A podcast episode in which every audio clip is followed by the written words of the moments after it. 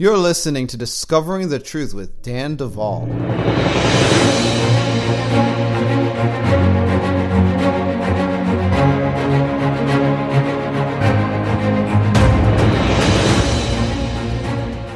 We are at the very end of the month of July. Can you believe how fast this year has gone? I, I, I mean, I, I'm just like, golly, we're already over halfway done with the year, um, bumbling towards elections. Uh, soon enough, we'll be hitting New Year's. I mean, it's just like, puh, time flies when you're having fun. You know, this month I turned 33. Thank you for the 300 and some of you that liked my Facebook post and the 200 plus of you that actually left me a happy birthday comment. I was very, very blessed by all of you. Uh, thank you. I am very excited. You know, some people, they look at me and my podcast and website and work and they scratch their heads because they're like, how, how old is this guy? You know, he he looks kind of young, maybe late 20s, early 30s. I don't know, but eh, I don't I don't I can't make that make sense. I, I don't think so. I I'm confused. Well, no need to be confused. The truth is that I am just now 33 years old, which means I'm officially an adult. And I am very excited about that because now maybe I'll be able to talk to other adults about some of the cool things I'm doing. Just kidding.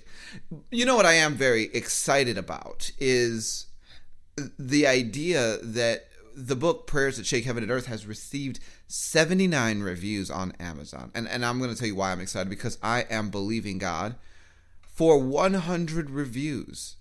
And we are close. We're close. I'm only 21 reviews away from what I have been believing God for, and I I am rejoicing whenever I go and look at those reviews because I am seeing that the book is producing fruit in the lives of those of you that have picked it up, and and and I couldn't be happier about that. So. Uh, if you have been blessed by the book, I, I want to encourage you. Look, be part of an answer to prayer, and help someone else find the blessing they've been looking for. These prayers are changing the way people engage and it's working. So, with that said, I'm also very excited about our project, the Bride Ministries Institute, which now has five courses available.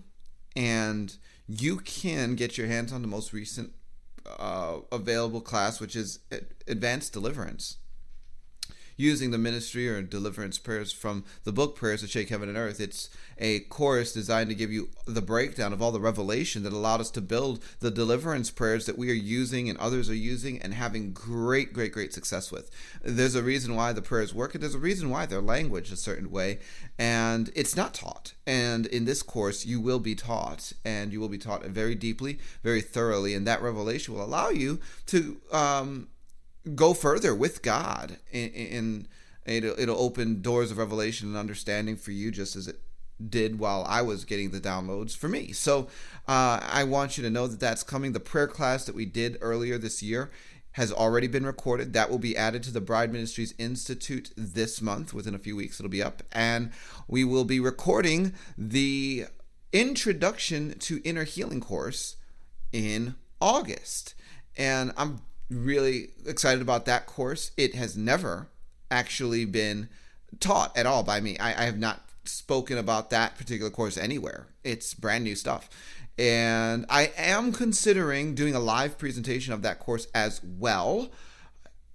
And maybe going into the fall, we'll do like an eight week series, but I'm not sold on that. I, I haven't decided if I'm going to do that or not yet. So we might gauge some interest and then decide whether or not to present that as a live course but, and by live, I mean through WebEx, so all of you around the world can participate with equal access. and so, uh, with that said, you know, I, I just want to uh, take a moment and thank all of our donors. And for those of you that have been considering jumping on board with us financially, uh, look, it, the Bible says he who sows abundantly will reap abundantly. There's a blessing awaiting you from God. And also, you have to understand that generosity is part of kingdom culture. And that's what I'm about kingdom culture. So, I want to encourage you guys. You know, we're doing a lot at Bride Ministries and we want to do more. If you uh, are really being blessed by the work that we're doing, support it. Go to bridemovement.com and go to our donate page, or you can write to us at P.O. Box 835661, Richardson, Texas 75083. With that said, I'm going to uh, go to the program, uh, you are going to get to enjoy a gentleman by the name of Mike Shreve, and I guarantee you he is going to bless your socks off. Don't go anywhere. You're listening to Discovering the Truth with Dan Duval.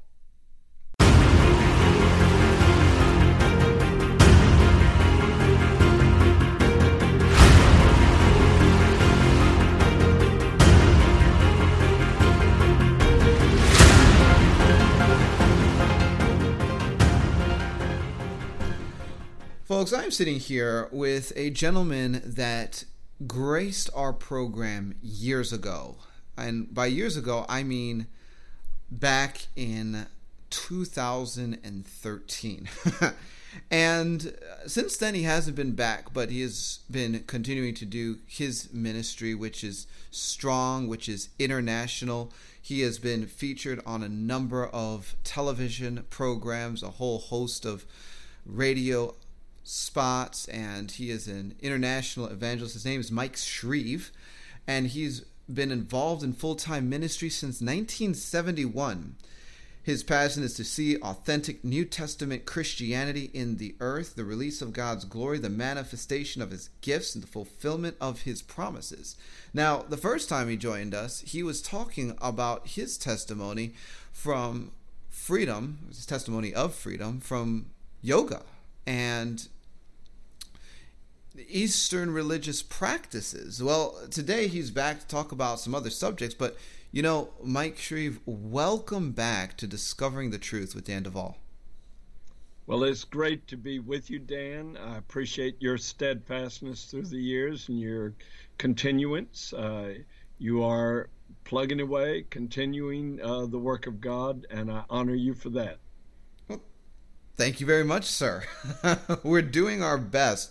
Um, I know that uh, the first time we had you on uh, years ago, people really appreciated your testimony, and I'll tell you that that book that you had written, uh, where you included all of your testimony. I mean, it it really was powerful, and so is this one, which I'm holding in my hand right now. It's called 20 nat- 25 powerful promises from God. And my first question to you, Mike, is what promises did you first encounter? Well, of course, uh, I was raised in a nominal church, so I heard some things about various promises in the Word of God from time to time, but it was never really something I related to or something that impacted my life. But the day of my salvation is when I first encountered in a powerful and transformative way these promises that God has given that He acts on if we embrace them by faith. And uh, let me back up a little bit in my testimony and talk about what promises came to pass as this uh, unfolded in my life. First of all, as you mentioned, I was involved in yoga and meditation. I was a teacher of Kundalini Yoga at four universities. I was running a yoga ashram. I had about 300 students who considered me their guru. And then the Tampa Tribune newspaper did a half page article on me that I thought was going to increase my class attendance. Instead, it alerted this prayer group in town to begin praying for me on a continuing basis. They had a 24 hour prayer chain and they had someone fasting and praying for me every hour of every day. And the promise there is, of course, the effectual, fervent prayer of a righteous man avails much. because this, this group of people read about how I was bringing uh, yoga into their community. And at the time, it was something very odd, it was out of the ordinary. And they said, Not on our watch. Uh, we're watchmen over our city. We're going to pray that God will either uh, convert the person that is uh, introducing this into our community and our culture, or that he will move it out of town. And of course, thank God the, the first part happened.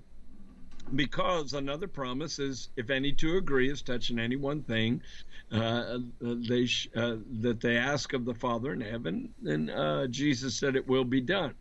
So, um, long story short, uh, during that time I was receiving all this intercession, an old friend of mine wrote me a letter and told me how he had been born again. And it stirred my curiosity. At first, I thought born again, well, that's synonymous with samadhi, according to Hinduism, or nirvana, according to Buddhism. And I just equated uh, all of those as uh, different ways of describing the same experience. But then, uh, as I read his letter over and over again, I realized it was a completely different approach, where um, uh, in within Hinduism that they believe that uh, there's a spark of divinity within every human being. So to find God, you look within. Mm-hmm. But my friend was describing an experience where Christ would dwell in his heart uh, uh, upon request, that God is outside of every human being, and in order to encounter Him, He comes into you. Uh, and so this, I knew this was a different approach altogether. So I decided to dedicate one day to Jesus, and I prayed all day long that if He was the only way to heaven, and if the Bible was the only true source of revelation concerning God and salvation, that He would give me a supernatural sign that day. And Jesus did say, If you ask anything in my name, I will do it. There's a promise. Uh, but uh, that afternoon, I was hitchhiking to go teach a yoga class at University of South Florida. And one of the members of the prayer group who just happened to be a former yoga student himself. So there's two huge coincidences. First, he's part of a prayer group that's been praying for me. Second, he understands my mindset because he's been there himself. Uh, he's two miles away from me when I step out on the road hitchhiking, walking in a laundromat uh, to do dirty clothes, and the Holy Spirit speaks to his heart and says, "Get back in your van and start driving." Hmm. That's all the instructions God gave him. Uh, we expect to have the full picture before we act in obedience to God, but He gives one puzzle part at a time. And so he got back in his van and started driving, wondering why God wanted him to do this, and turning whenever he felt an impulse.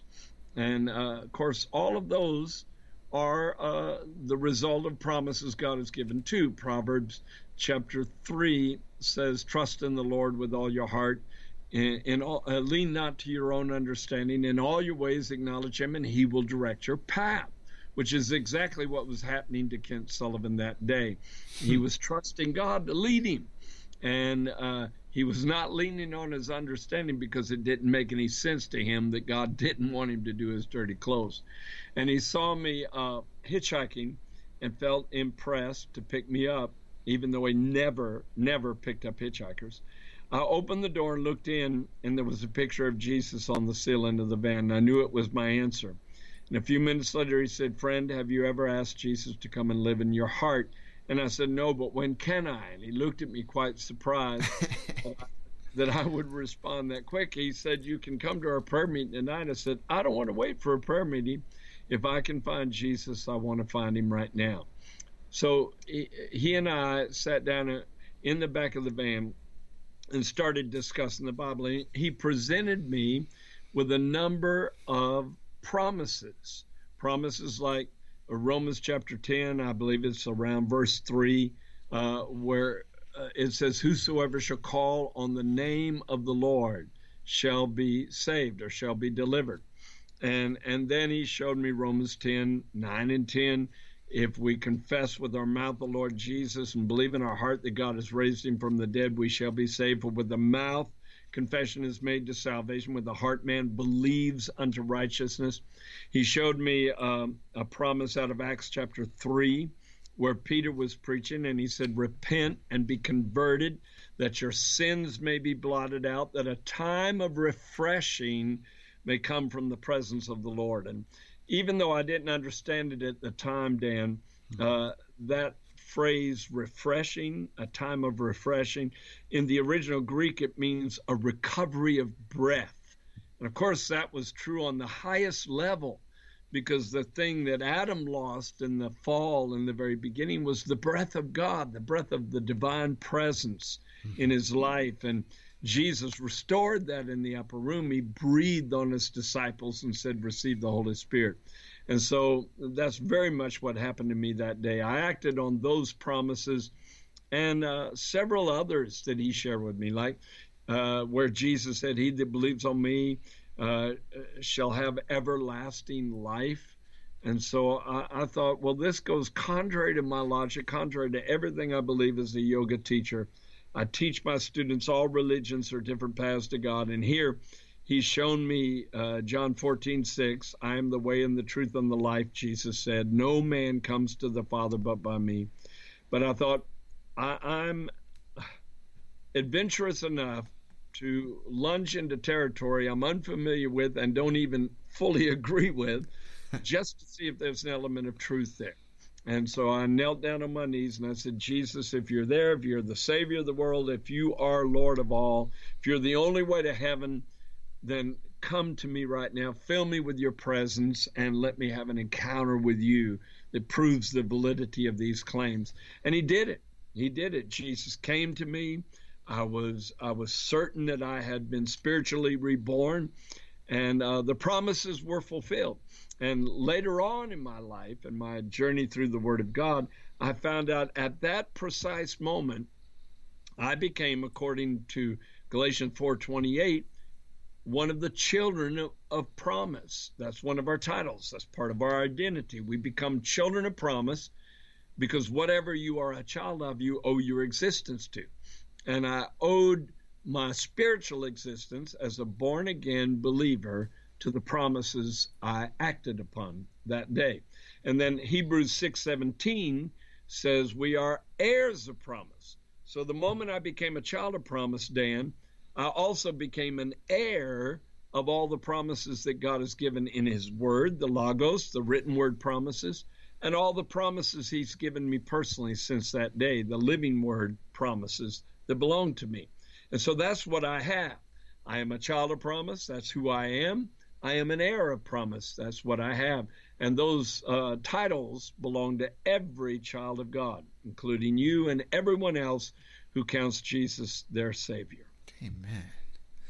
I found it really interesting as I was getting into your book, right out the gate in chapter two. You talk about the rainbow and that's one of the first illustrations of God's agenda to give promises in the Bible, it's early in the book of Genesis. Can you tell us about that and your revelation on the rainbow? Well, that came to me at an early age. My father and I were talking one day when there was a rainbow spread across the sky. And he used to be a pilot with the Hurricane Squadron. Uh, he had the right stuff he flew into the eye of a hurricane in prop planes now. And uh, to take weather measurements, uh, you had to have some grit, some real courage to do that. But he told me when you get up high enough in the atmosphere and you look at a rainbow, it quite often usually appears as a full circle instead of a semicircle. Well, that was just a wow moment for me as a child to understand that. But after I became a Christian, it became a real revelation because a rainbow, of course, that symbol's been hijacked by other people in our culture mm-hmm. that have a different agenda.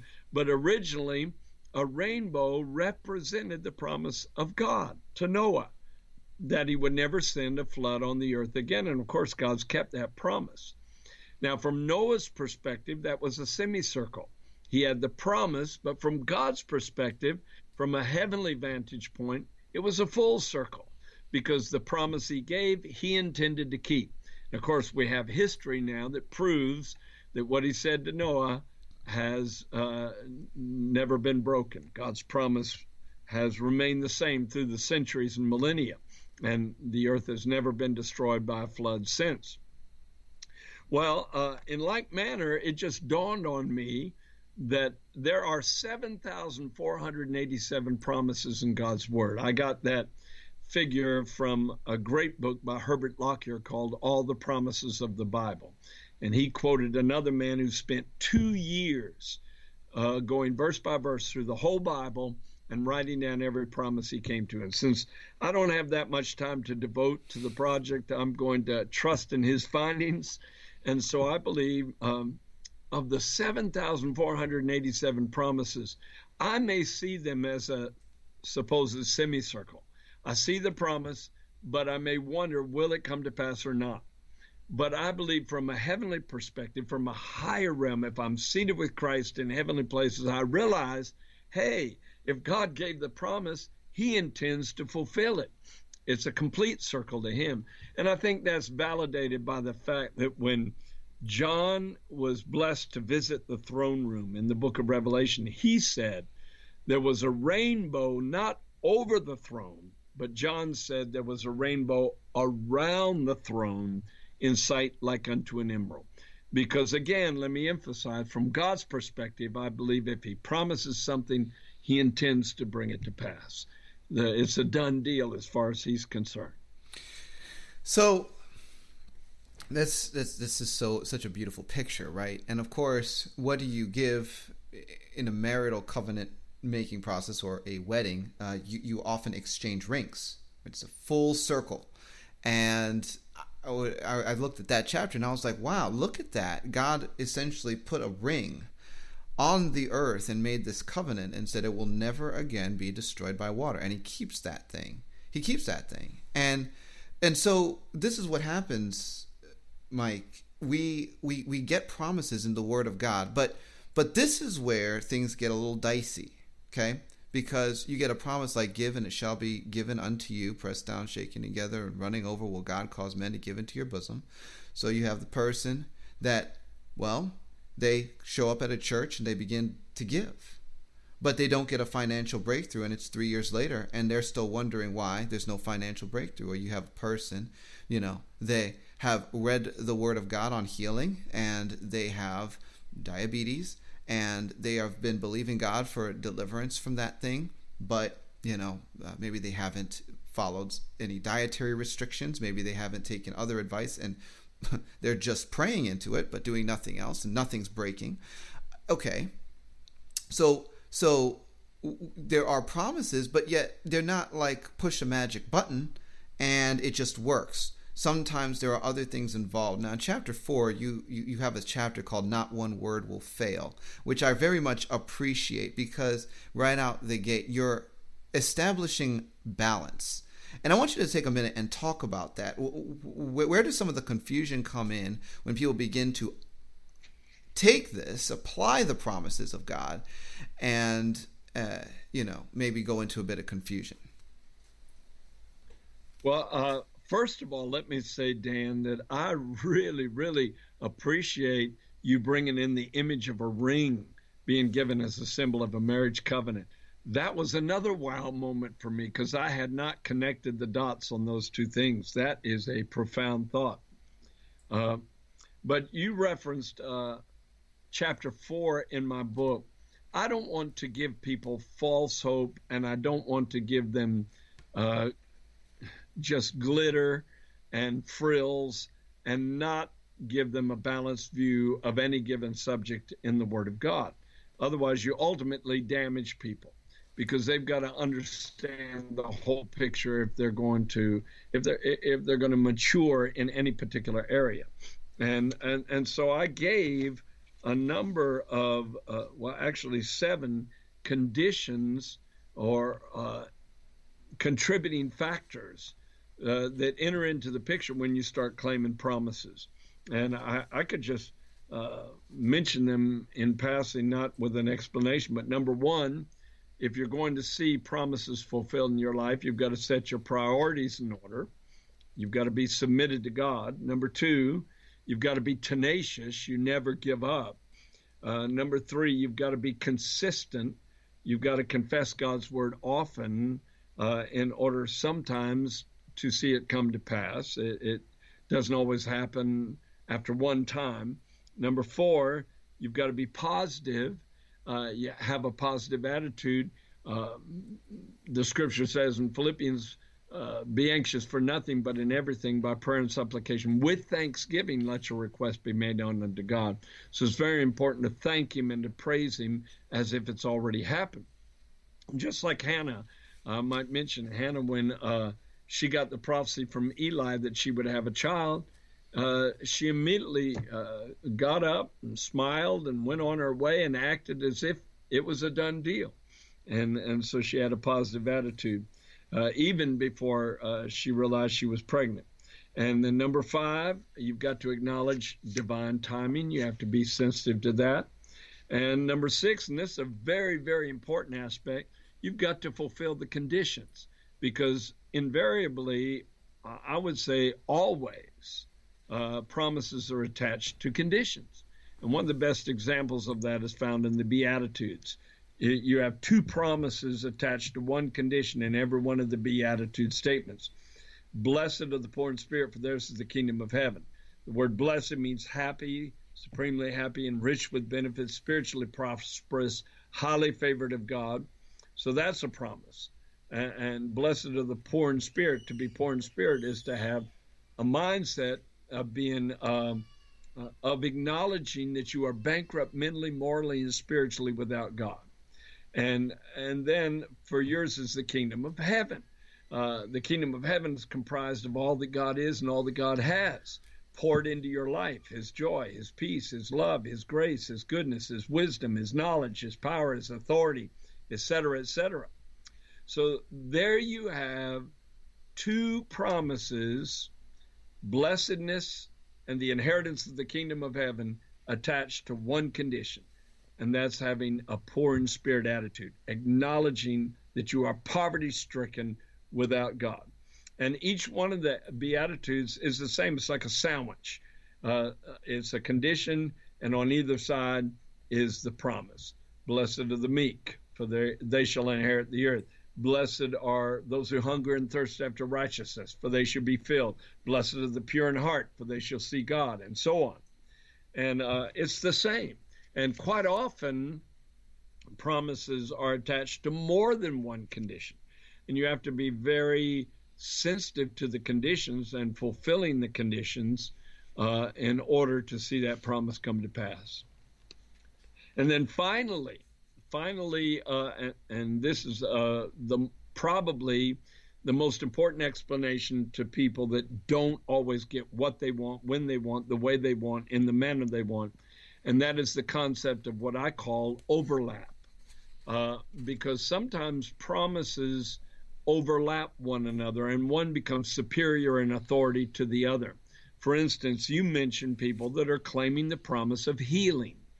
And uh, just suppose, worst case scenario, you're claiming uh, God's healing promises for someone you love, and instead of being healed, they pass away.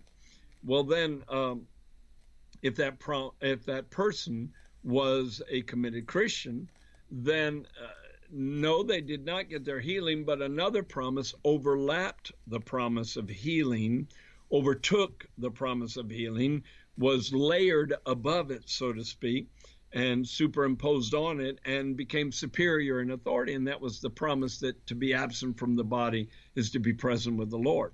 So, one way or the other, God's word never fails. Uh, and, and the promises of God are going to be fulfilled. Uh, but sometimes it doesn't happen in the exact manner or timing that we desire. Mm-hmm. So, folks, if you haven't picked it up already, uh, Mike Shreve is basically a walking encyclopedic uh, download of the Bible. I love it. um, my goodness, you know, uh, how, how, long have you been teaching the Word of God, Mister Shreve? Forty-six years. I can tell. I love it. So, so folks, let me tell you something. You're listening to a man who has a lot of wisdom and a lot of experience and uh, walking the things out that he's talking to us about. Uh, you know, and, and and and one of the things I love about the message of the promises is that look, you don't get very far if you don't get this piece. And you can have fantastic beliefs about some of the, uh, you know, uh, more nuanced areas of the Word of God. But if you want to have a life of power and victory, and you don't understand how to engage with the promises, well, you're you're really going to struggle until you get this piece. It's it's absolutely foundational, and you know. In your book, you, you you call it 25 powerful promises of God because what you've done essentially in this particular book is distilled a lot of the promises down to 25 that have humongous impact. And so you start off um, with the promise of divine revelation. Why is that a powerful promise? Because uh, revelation is far more impacting and transformational than information religion is based on information. Uh, I was raised, as I mentioned, in a nominal church where I got this huge amount of information on things I needed to do, things I needed to believe, things that uh, were a part of what we call quote unquote truth. Hmm. And uh, the information, well, some of it was good, some of it was not so helpful. Uh, but when I got revelation, when I came into the kingdom through the revelation of Jesus Christ, it transformed my life forever. Mm-hmm. And uh, and I can look back to, to, that day and, and experience it all over again, even though it was 47 years ago, uh, uh, because it it was the moment when heaven came down to earth in my life and eternity invaded time, and and God encountered me and I encountered Him, and wow, I was never the same. And, and, and see, that's why Peter became such a pillar of the truth in the beginning of the new covenant era because um, Jesus asked him, Who do men say that I, the Son of Man, am? And he said, Well, some say you're Elijah, some say you're a great prophet risen from the dead. Uh, some even have said this or that about you. But then Jesus said, Who do you say that I am, Peter? He said, You are the Messiah, the Mashiach, the Son of the living God. You're the Christ, mm. the uh, normal New Testament rendering is, which means the anointed one. And Jesus responded to Peter and said, Blessed art, are, are you, Simon Barjona, for flesh and blood has not revealed this unto you, but my Father which is in heaven. And on this rock I will build my church. And I've often preached that even though the name Petra uh, or Peter means a small stone, I don't believe that's what Jesus was referring to when he said, On this rock I will build my church. I believe he was talking about the rock of divine revelation, that the church would be built not on the transfer of information alone, but uh, it would be built from God encounters of a heavenly kind uh, that it would advance and enlarge itself through a common spiritual experience where God would reveal himself to people. And of course, revelation doesn't end with the initial spiritual rebirth or being born again that brings us into the kingdom of God. Uh, revelation becomes the norm from that point forward. Uh, when we pray and when we meditate on the Word of God, we should be listening with an inclined ear and uh, waiting for those spirit inspired statements that bring life to us. You know, that's so good. Uh, and, and Revelation is a promise. And, and I, I don't know about you, but I watch people transition from uh, a, a place of cognitive receptivity to a place of heart level revelation. And it's it's it's a world of difference I mean, watching someone operate out of something that they own in, in, in as you know the revelation that God gave them versus something they heard someone pontificate on once or twice and they guess they agree with. Uh, it, it's, it's almost forgive me for interrupting, but I've got to inject this. It's almost as serious a difference as the difference between the tree of knowledge of good and evil and the tree of life, uh, because uh, uh, if we are functioning only in our minds, that's like the tree of knowledge. But if we're functioning from the heart, that's the tree of life. Excuse me. Uh, go right ahead, Dan.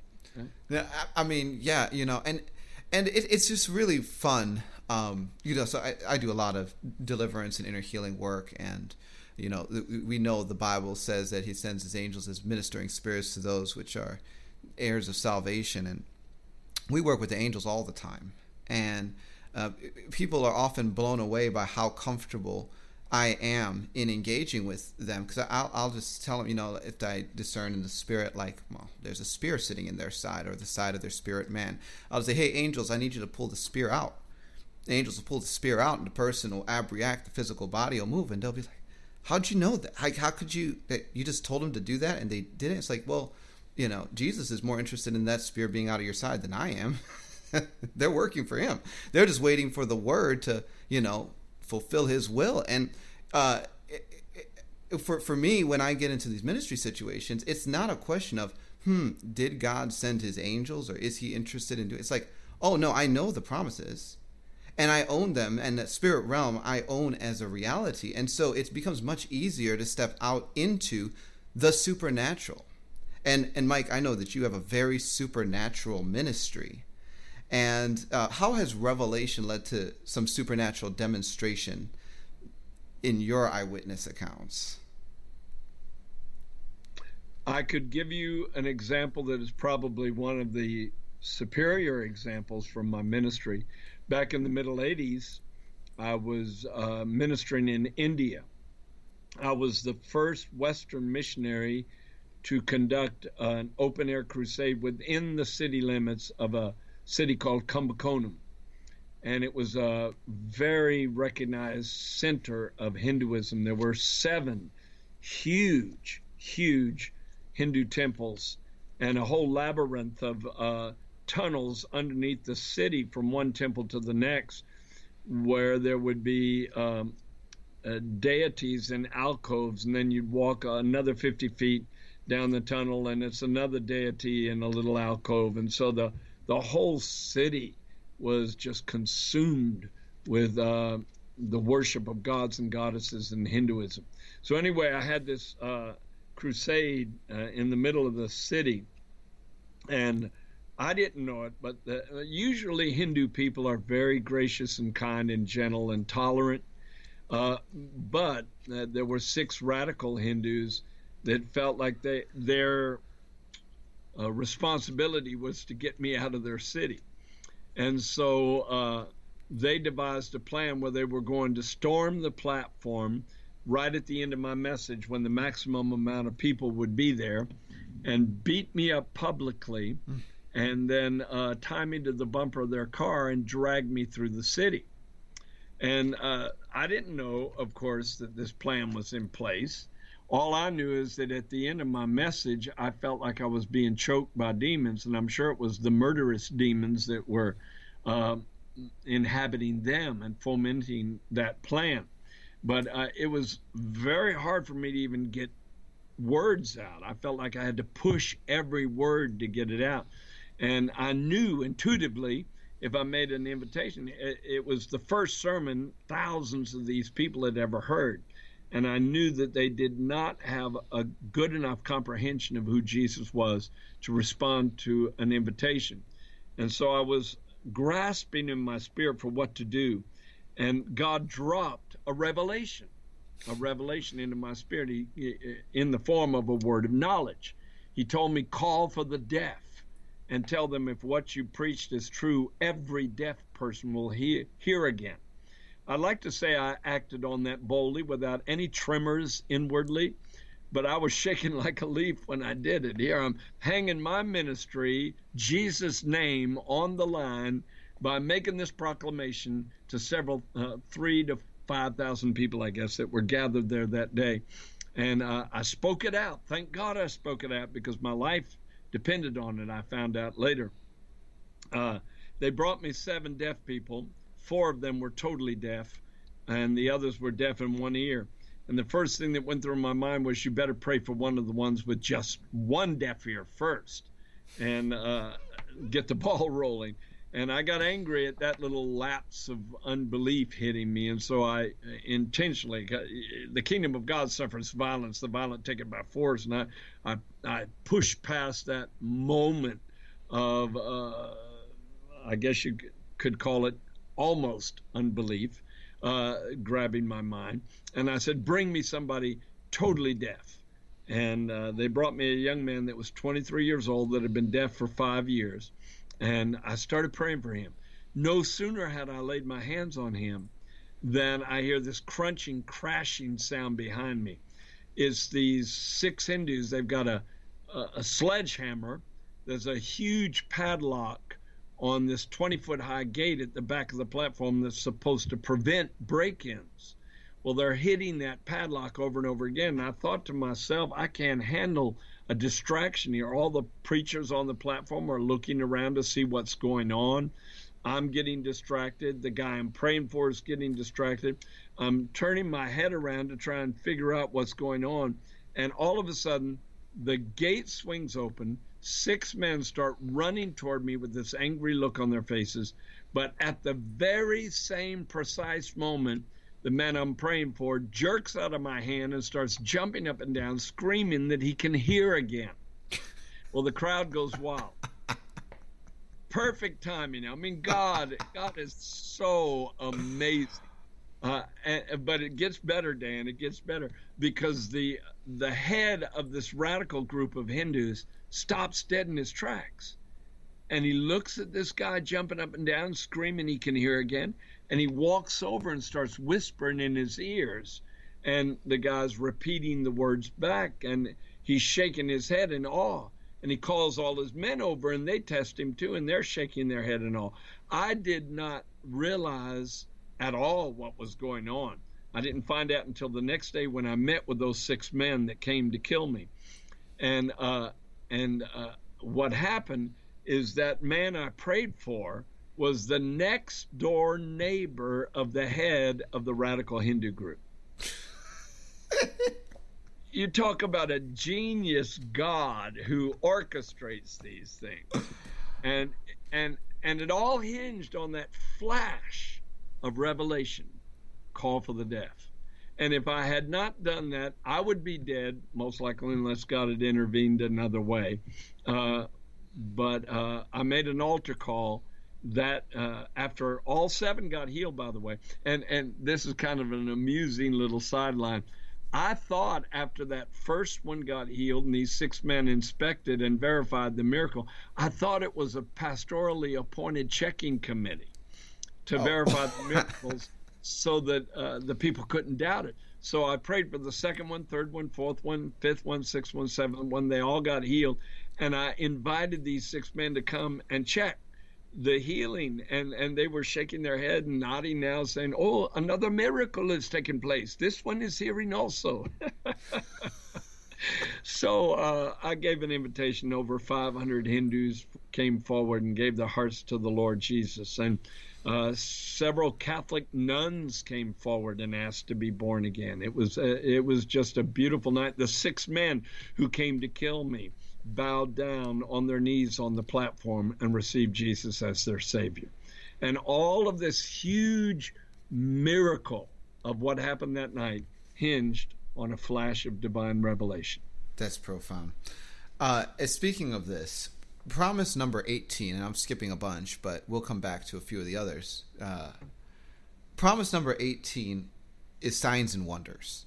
Now, uh, there, there's a lot of groups of believers that really struggle with signs and wonders altogether, and I, I think some of that stems from a, a small success rate. You know, I, I've seen a lot of folks that were raised in an environment of unbelief, and they go into a uh, moment where faith is required in order to move something supernaturally, and they don't see a manifestation, and it reinforces their belief system or whatever, and they struggle with the idea that signs and wonders is for today. Uh, unfortunately, I mean, this is still a, a, a big uh, portion within the greater body of Christ. Uh, not too many of my listeners fall into this category anymore, but you know, we, we, we, we, we do acknowledge that this is a real thing. And, and I think for some that are, you know, journeying this thing, there's, there, there's an acknowledgement to say, well, you know, God may still work in signs and wonders sometimes under some situations for some people, but how can you say it's a promise?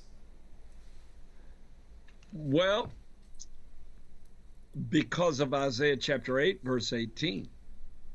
Uh, it may not be, and let me underscore that in order to understand any given part of the Word of God, you've got to lay line upon line, precept upon precept. You've got to take everything that refers to any given subject in the Word and mix all of that information together to come out with a balanced and correct exegesis of any passage.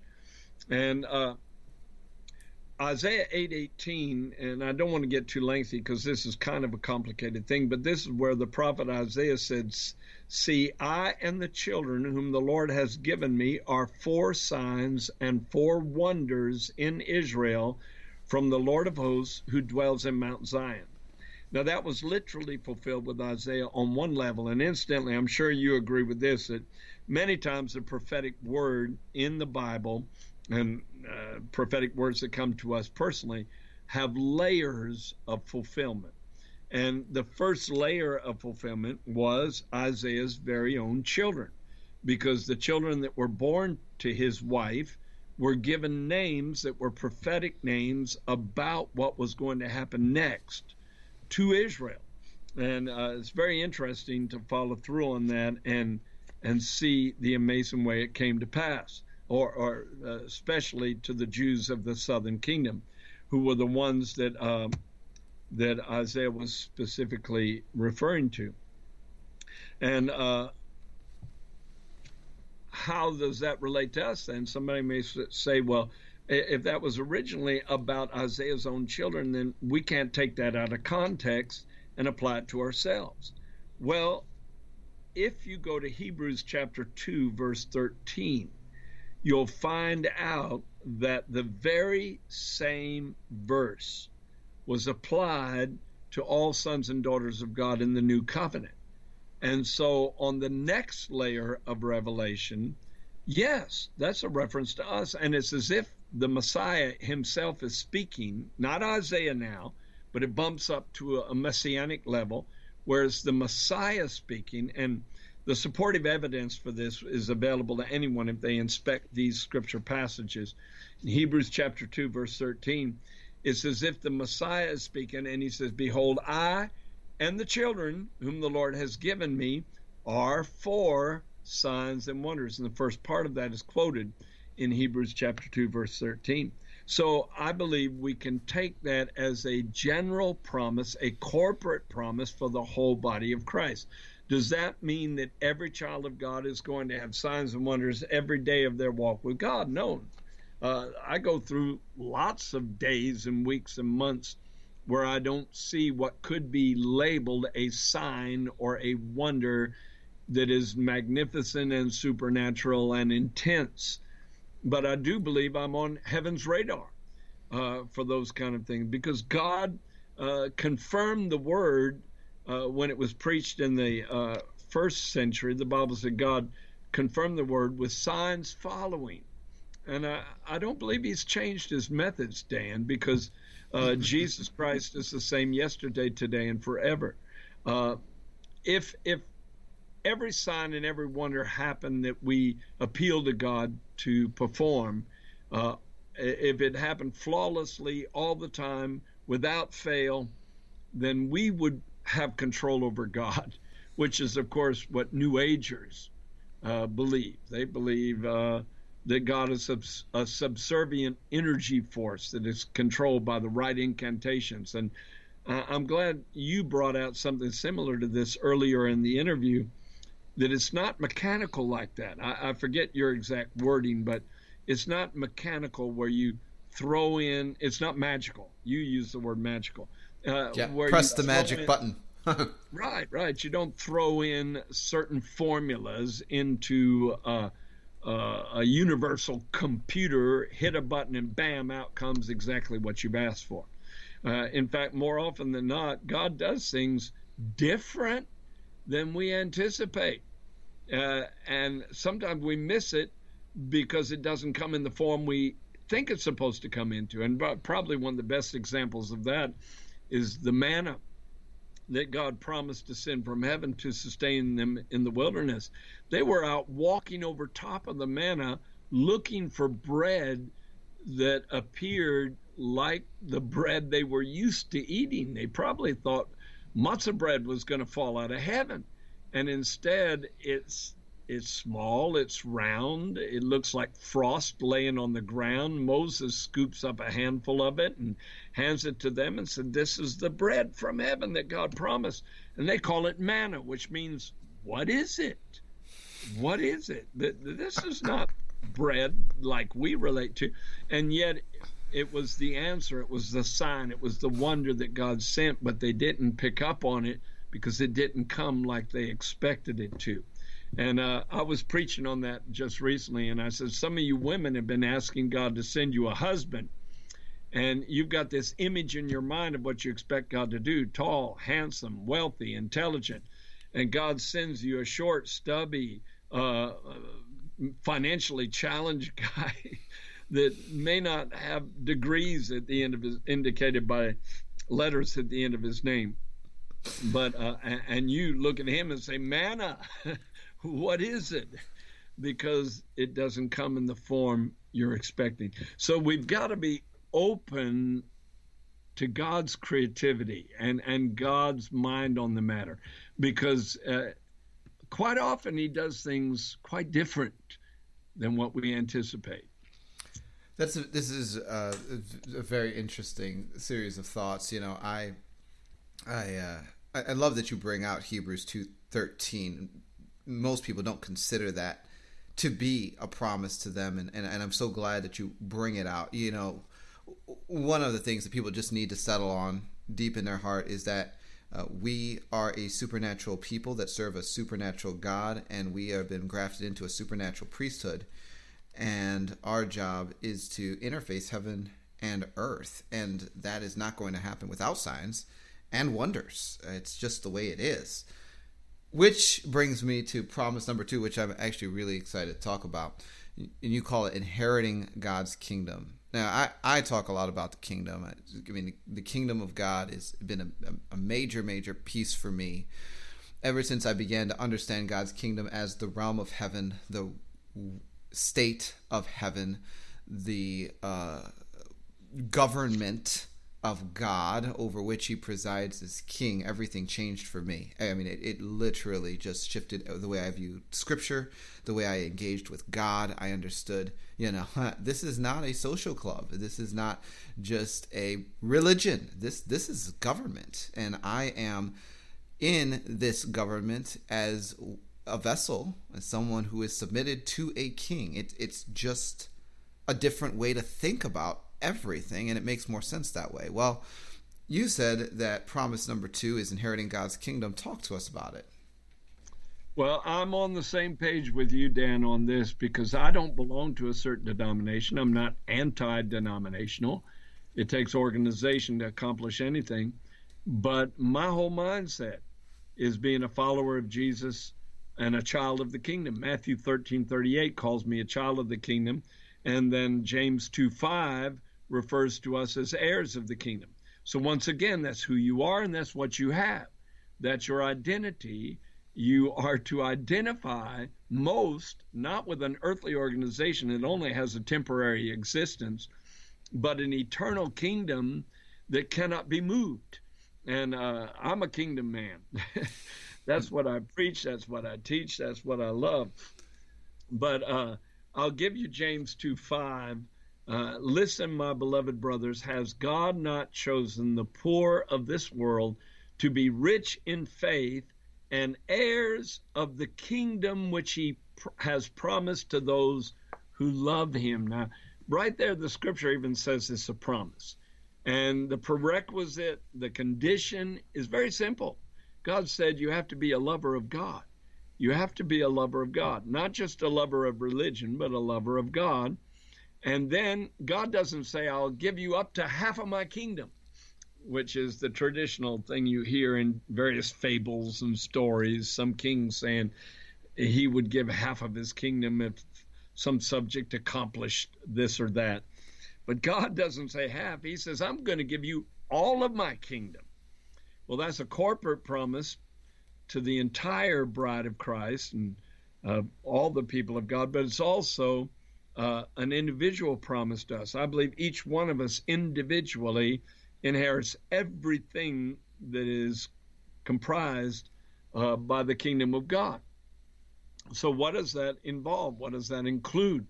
Uh, I've taught on the kingdom of God for 20 weeks in my church, so there's no way I can fit it all right here. But uh, very simply, I'll tell you two things the kingdom is by telling you what it's not. Uh, in one particular passage, uh, Paul said in 1 Corinthians, I believe it was chapter 4, verse 20, something like that, he said, The kingdom of God is not in word, but in power. The kingdom of God is not in word, in, but in power. Now, what does that mean? It, it means that it's not just confined to a belief system, a system of concepts, theological ideas. It is a demonstration of power where when the kingdom spills over into this realm uh, through a willing vessel, that powerful things happen that are supernatural. Uh, and there's transformative things that take place that could only be traced to God. It couldn't have happened by psychology or medicine or counseling or uh, somebody just deciding to turn over a new leaf. There is a supernatural element that is unmistakable. Mm. And so um, it's, it's fantastic, really, when you start seeing this. So the kingdom of God is not in word, but in power. And then there's another statement uh, that is in uh, Romans. I'm trying to remember the exact verse. It's Romans 14, 13 or 14, somewhere in there, that, that says the kingdom of God is not meat and drink, but righteousness and peace and joy. And this is very important in the Holy Ghost or in the Holy Spirit. Righteousness, peace, and joy in the Holy Spirit. Well, that's not talk. Uh, that's Romans 14, 17, by the way. That's not talking about human joy or human peace or humanly attained righteousness. That's talking about a whole new kind of joy, peace, and righteousness. That's supernatural joy that is so intense that Peter called it joy unspeakable. You can't describe it in human terms. And the peace is so supernatural. The scripture describes it as peace that passes understanding. And the righteousness, well, Jesus said, except your righteousness exceeds the righteousness of the scribes and Pharisees, you can't even enter the kingdom because it's supernaturally imparted and imputed righteousness. It's the righteousness of God poured into us that makes us flawless in the sight of heaven. Wow. Amen. Uh, like a friend of mine said, "Wow!" I'll say that backwards. Wow, that that is just so fantastic that you and I can participate in a kingdom where those are not rarities; those are commonly experienced gifts. The joy, the peace, the righteousness of the kingdom of God, because it's not in word, it's in power, and it changes lives forever. one of the things I, I, I, do like to talk about, and if, if uh, anyone has ever taken our kingdom course, we've gotten into this, is that the kingdom of heaven has a culture, right? And many people understand church culture, but they don't understand the culture of heaven. That's awesome. And the culture of heaven is where things like righteousness, peace, joy, honor, worship as a lifestyle play out hospitality, all of these components of what God desires to be attributes of his children on the earth. There's a way that that is expressed in heaven, and there's a way the church has tried to fabricate it through behavior modification. And mm. oftentimes, they're not the same thing. And people feel that disparity and can get offended and wounded by it. But truly, I think w- where people have missed it, and that's one of the reasons why I love this particular thing you put in your book.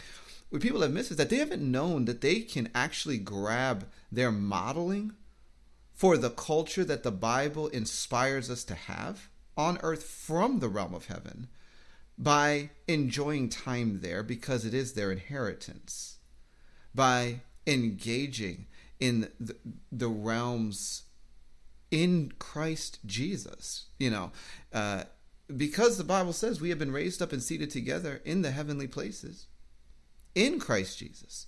And right. we can only do that because that's our inheritance in Him.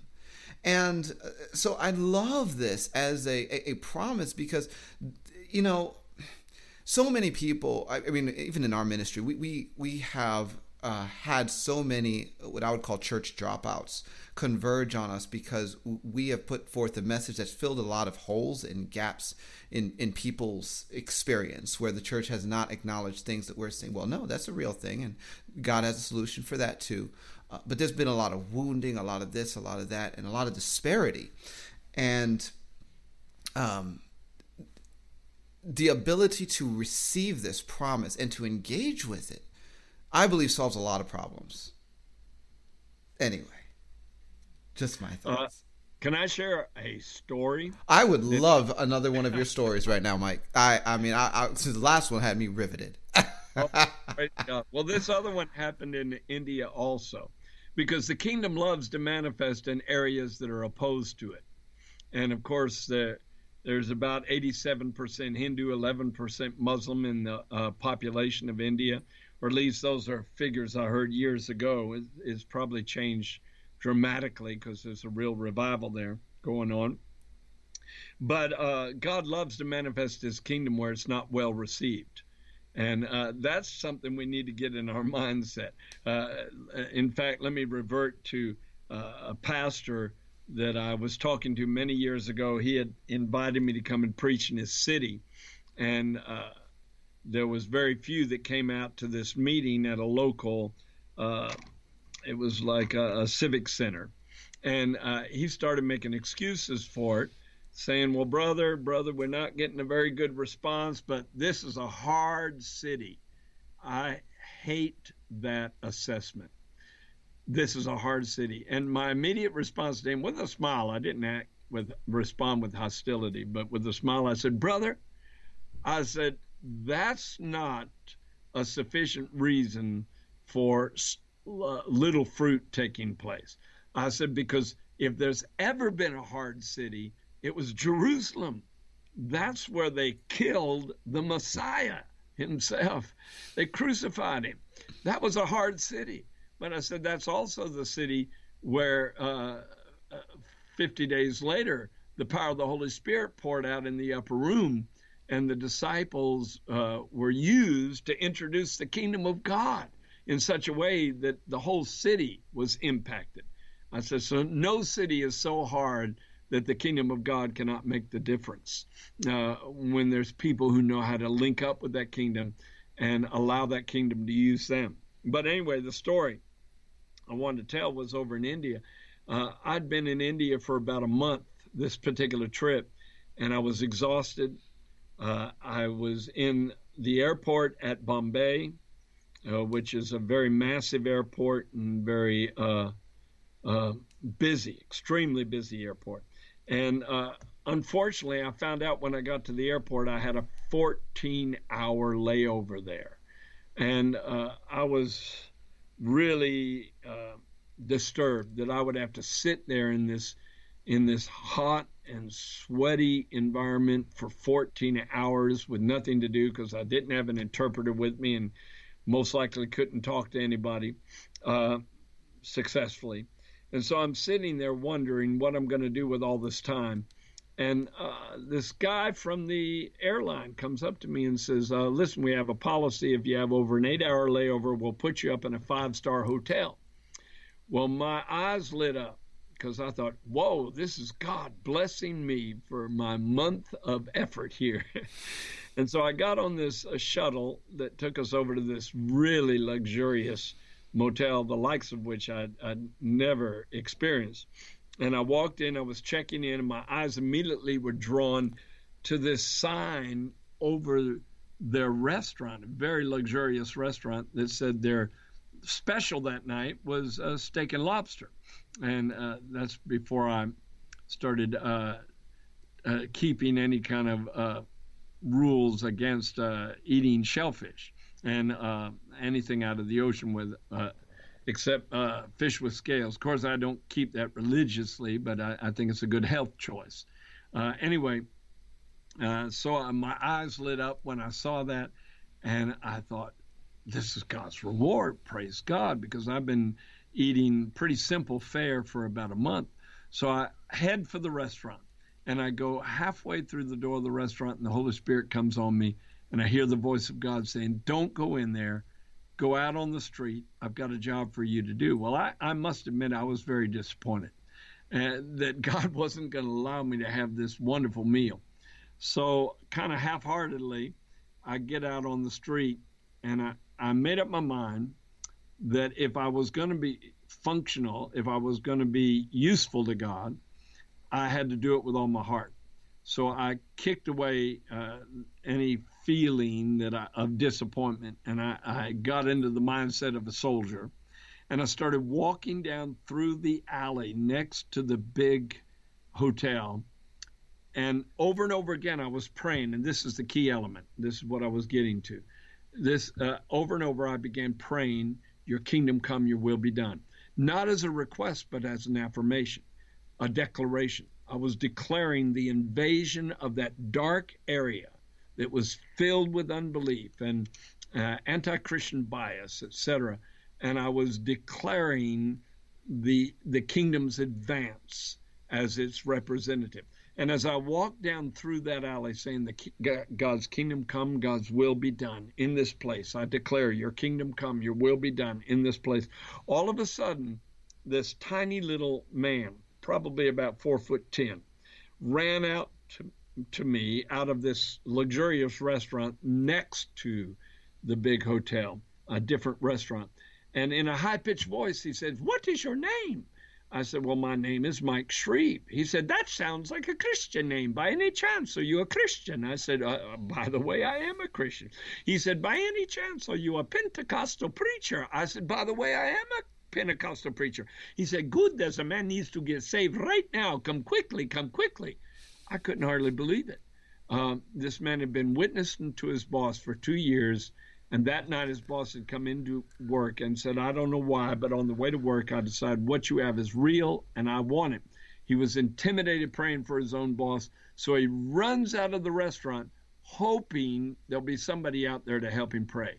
And I happened to be walking by halfway around the world from home at the right place, at the right time, connected to a kingdom that was invisible that was about to invade the realm of time in a very significant way. Well, I witnessed to that boss. After about an hour, he gave his heart to the Lord. Then he told me, he said, I'm going to uh, turn all the lights down low in my restaurant, and then I'm going to close the shutters and I'm going to lock the door. Well, that kind of sounded strange. I said, Well, what happens then? He said, Then I'm going to call all my cooks and waiters out, and I want you to tell them what you just told me. I said, Well, what religions are uh, represented in your kitchen. He said, I, I, have a Buddhist, I have a Jainist, I have a Muslim, I have three Hindus. I, he named off about five or six different religions. He called them all in. He interpreted my message because some of them weren't English speaking. I gave an invitation, and every single cook and every waiter and every dishwasher in that restaurant gave their hearts to the Lord and within a, a, about two hours, most of them were filled with the Holy Spirit speaking in tongues also. It was an incredible night. I never missed the steak and lobster. Not at all. Uh, and, and it was just because I prayed the prayer that Jesus put at the top of the list. He said, When you pray, pray, Our Father which art in heaven, hallowed be your name. Your kingdom come, your will be done. I don't think people understand the power of praying that prayer in every negative circumstance they face, in every challenging circumstance they face. That is so good. Uh, that that is just an amazing story. With with that said, you know there, there are I mean, you have 25 promises in this book, and and we've ta- what talked about three. I, I, want I want to hit two more before we're probably going to run out of time, and the next one that I want to have you talk about is the hundredfold return. Oh wow! Okay, I, I, I, want, I, want you to break the and, and you know what I, want you to um, keep in mind. You know, there's a lot of people uh, that really, really struggle with seeing a return on investment. You know, they they they are sowing in different ways. They're going through different things, and sometimes after a season of no breakthrough, things like a hundredfold return just seem absolutely uh, fictitious. So, um, I, I can't wait to let you talk about this promise.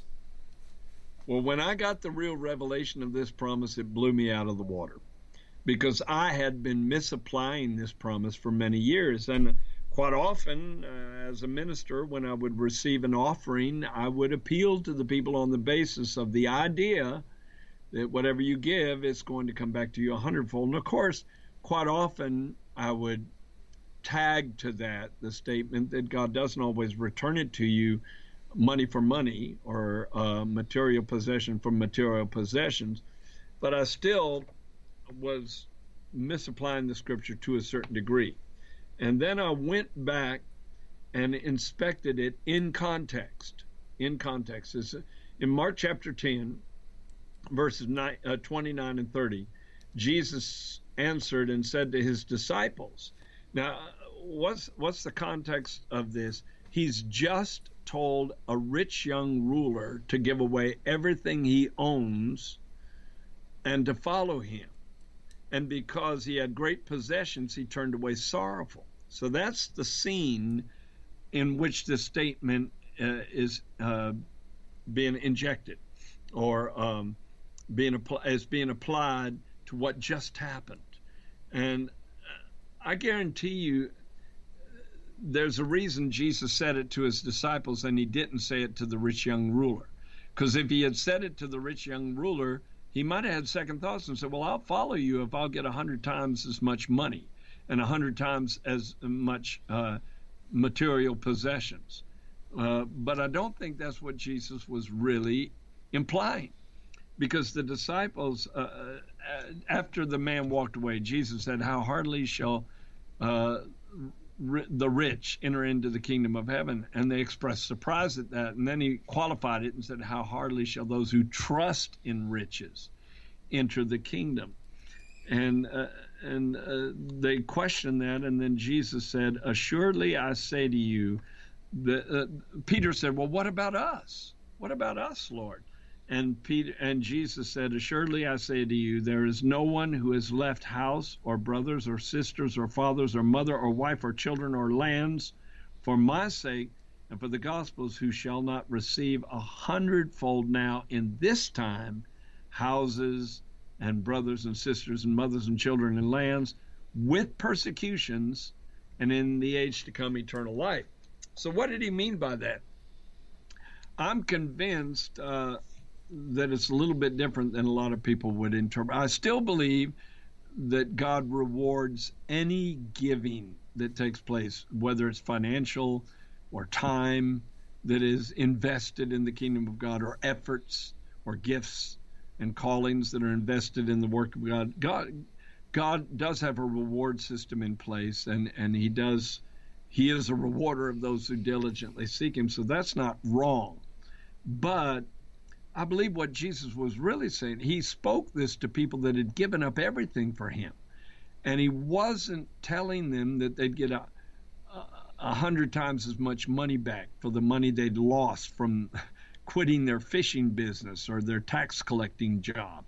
Uh, but he was saying what you receive as a reward will be a hundred times greater than what you've given up. And uh, he never mentions money in this promise. He mentions houses, brothers, sisters, mothers, children. Well, I haven't received a hundred times as many brothers. I've only got one brother. but I do have millions of spiritual brothers and millions of spiritual uh, sisters. And I have thousands, tens of thousands of spiritual children that I've helped bring into the knowledge of the Lord Jesus Christ. And I believe he was talking primarily about the enlarging of your sphere of meaningful relationships. Let me say that again.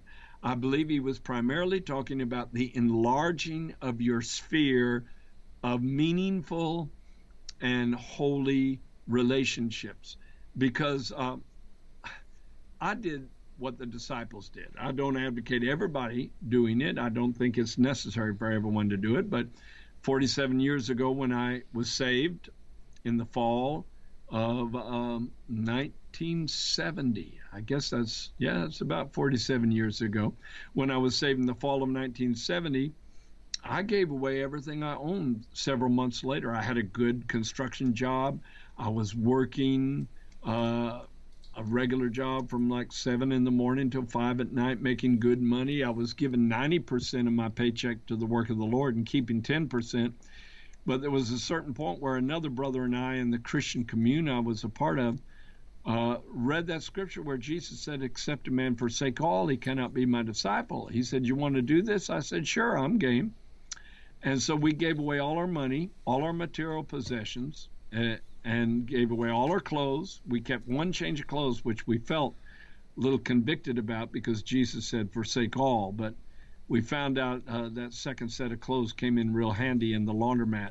And we had to wash the first set. Uh, probably kept us out of jail.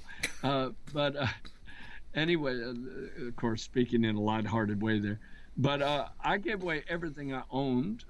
But the main way it returned to me is Dan, I've been blessed to win about 70 or 80,000 people to God, uh, I would estimate, uh, as I look back over my life.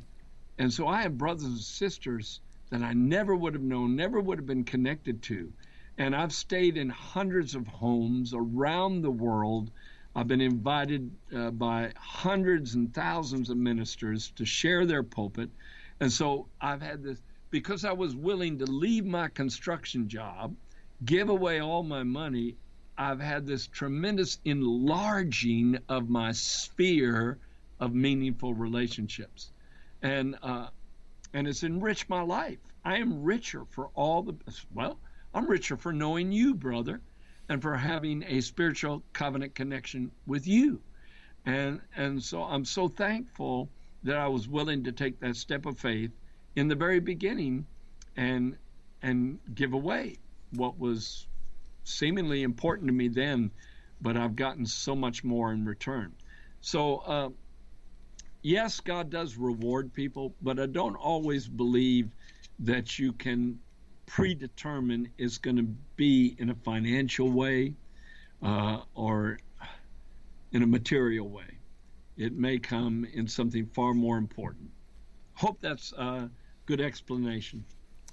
Well, I, I find it uh, somewhat refreshing, and I think it's very insightful, Mike. And, um, you know, one thing about God, He always works through the assembly, the ecclesia, the community. He always works through family, which is why we have to become part of His family to have any part with Him. Uh, and this really puts the focus on that concept as as part of the promise of God to us. I think it's really powerful. And um, there's one more thing that I want to get you to talk about before I uh, get to the end of this thing, uh, at least for today. Um, which is exceedingly abundantly beyond. You, you name that as a promise, and and it just sounds so. Uh, well, exceptionally extravagant. you know, it's like promise number nine, exceedingly abundantly beyond. Uh, I and, like. whoa, go ahead. Well, uh, let me uh, reference the exact scripture. It's Ephesians chapter 3, verse 20. that says, Now to him who is able, so it is a divine ability. now to him who is able to do exceedingly abundantly beyond all that we ask or imagine, according to the power that works in us. So that last phrase is the condition. So there is a certain power in us that could well determine the release of this exceedingly abundantly beyond uh, scenario happening in our lives. We've got to believe. We've got to, uh, uh, instead of trying to box God into a predictable pattern, we've got to release God to do the incredible, the supernatural, the uh, and, and, lavish His love in ways beyond our expectations. And uh, I try to uh, I, I, try to connect with that scripture every now and then when I'm praying for something very definable. I, I, I back up for a moment and say, "Now wait a second, God, you can do so much more than this. You are God." There's a hundred million billion galaxies like the Milky Way, and then some swirling through this massive, massive universe. You're not limited to my concept of what you can do. And so uh, I like to release my faith that way uh, because that's the power that works in us. It's the power of faith. And uh, we have to release that power. And I, give an example in the book. And, and again, the book, uh, as you mentioned, is 25 Powerful Promises from God. I give an example in the book of an uncle that I was concerned about. Uh, I witnessed almost all my cousins, uncles, and aunts after I got saved. Almost my entire immediate family found the Lord through my witness, and many cousins, uncles, and aunts. And uh, but there was one uh, uncle way up in Baraboo, Wisconsin, which is just outside of the Wisconsin Dells. It's a tiny rural community, or at least it was back then. And uh, I'd pray for him. I'd say, God, uh, I pray you'll send one spirit, uh, one spirit-filled person to that man to witness to him. Pray you'll send one born-again believer to my uncle to share the gospel with him. And the doubts would cloud my mind that that, that there's nobody up there uh, that can witness to him. It, uh, there's nobody in that community. Uh, there might not be anyone that's born again. I would worry and I would doubt, which is, of course, not faith. and uh, finally, I decided, you know, I'm going to take the time to go witness to him myself. And I spent about $500 getting new tires, spending all that money on gas and provisions, going up there to Baraboo. And when I got there, I found out I was pretty much useless to God uh, because about two weeks before I got there, and probably it was in response to my prayers. A, a bus load of Christians on their way to a retreat broke down not far from my uncle's trailer. And it just happened to be his uh, son in law, who lived next door to him, uh, who stopped to see if he could help them. And he uh, put a chain on his truck and pulled their bus to his front yard. And it took a couple of weeks for him to work on the bus. And meanwhile, my uncle and his son-in-law invited them since they had nowhere to go to live in their trailers. And and they were camping out on couches and laying in, on the floor in sleeping bags at night uh, stacked into these two little tiny trailers. And I had asked God to send one born again Christian to my uncle, and God sent over 25 wall to wall Christians. When I asked for one, God said, I can do exceedingly abundantly above anything you ask or think.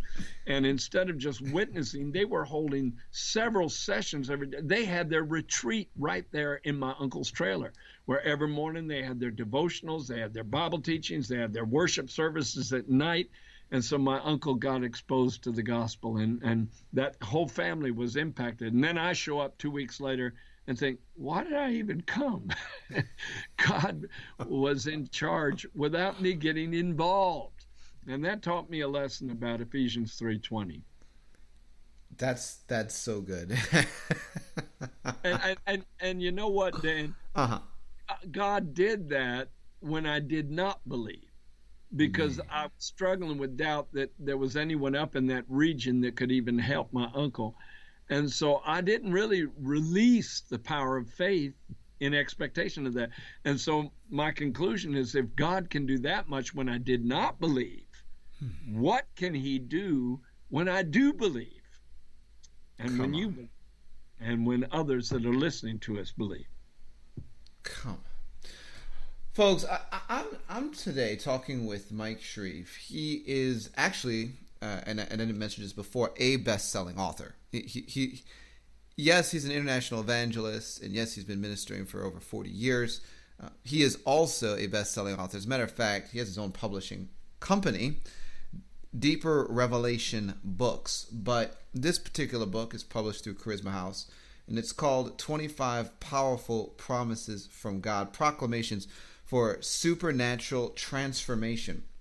You know, it's kind of been a theme uh, just last week, we were talking to Jennifer LeClaire, who had 101 Tactics for Spiritual Warfare. And, you know, I've been talking about my book, Prayers That Shake Heaven and Earth, which is literally a collection of prayer templates that you can use for general prayers or just, uh, or that specific ministry related deliverance template that you need to get the job done. But, you know, one of my big heartbeats, Bride Ministries, is that the saints would be equipped and unfortunately, for those of you that may be part of or were part of congregations and fellowships where you know there's a lot of fellowship and not a lot of equipping, uh, sometimes podcasts like this can fill the gap, fill the void. And you know, this book, 25 Promises of Prayer, it, it's going to be another one of those equipping tools where you're simply getting the nuts and bolts. You're, you're getting data points on how to strategically apply what God has given you in order to stand in greater victory, uh,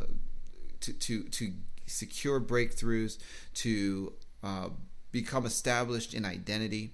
And so, you know, uh, Mike, I want to say thank you for taking the time to put this together. Uh, folks, if you are wanting to pray for your child, he does have another book we're not talking about called 65 Promises from God for Your Child. Uh, before we finish, I, I just want to give you the opportunity to talk a little bit about your ministry and if there's anything that you want my audience to know about what God has you guys doing. Well, that last book you mentioned, Dan, and thank you, by the way, for this opportunity. Uh, that was, of all the books I've written so far, it's been the most successful. And uh, it's helped a lot of parents because most parents, when their children go through tough times in life, they pray the problems. They remind God of all the problems they're facing and all the problems of what their children are involved in. And they spend most of their prayer time just rehearsing the negative. And I tell them, don't don't pray the problems, pray the promises because there's 65 specific promises God has given concerning our children. I'll just mention one. Deuteronomy 7 9 says, He is the faithful God who keeps covenant and mercy with those who love Him to a thousand generations. So I constantly pray covenant and mercy over my children, which I believe will give them a significant advantage in life uh, because of my walk with God.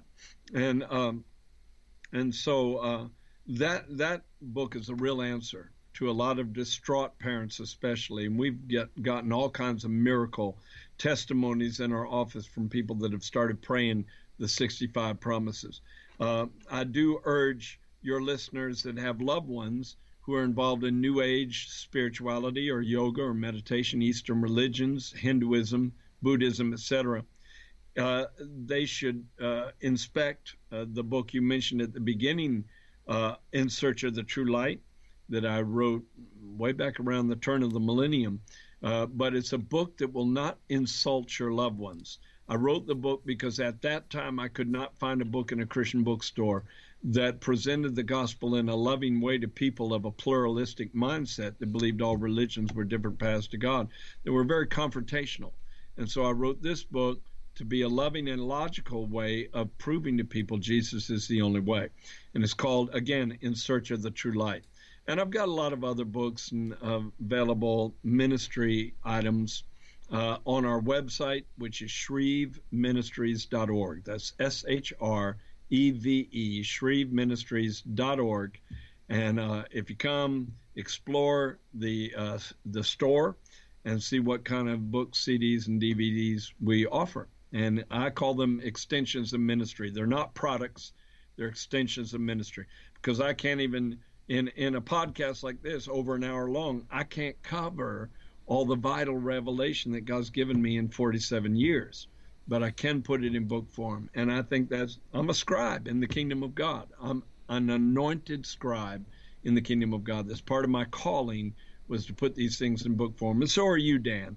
Uh, I'm sure there's vital information in Revelation that you put down in book form, and that's part of your responsibility as a kingdom man uh, to propagate what God has given you. And so, again, uh, I would like to pray before we end and, and ask God to fulfill these promises in the lives of those who have listened to this podcast. Oh, I would love that. Go for it. Okay. Father God, we just agree together. We're basing our faith on a promise right here at the beginning. If any two agree is touching any one thing, it shall be done.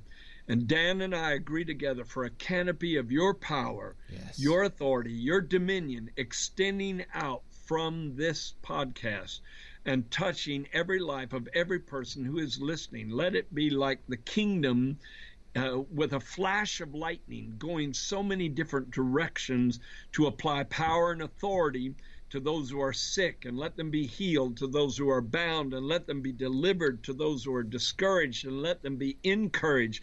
Let the power of hope and the power of joy and peace and the authority that comes when we share the throne of God because that's one of your promises. You said, He that overcomes will be seated with me in my throne.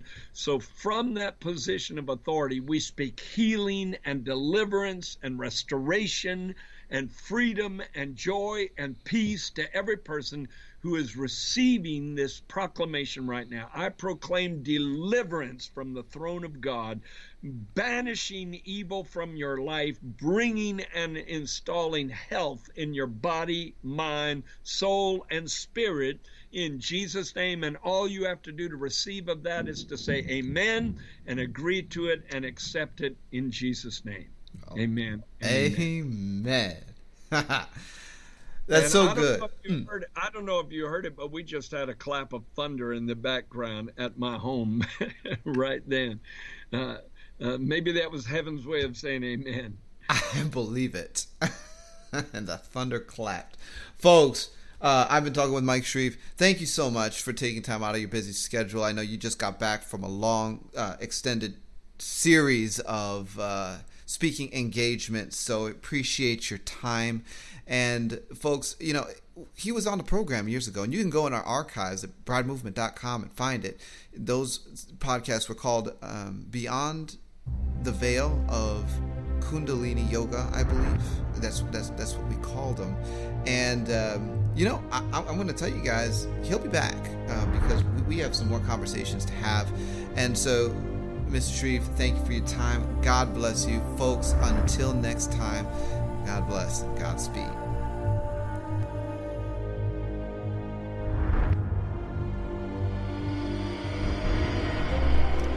You've been listening to Discovering the Truth with Dan Duval. If you would like to connect with us at Bride Ministries or to support what we are doing financially, visit us at www www.bridemovement.com.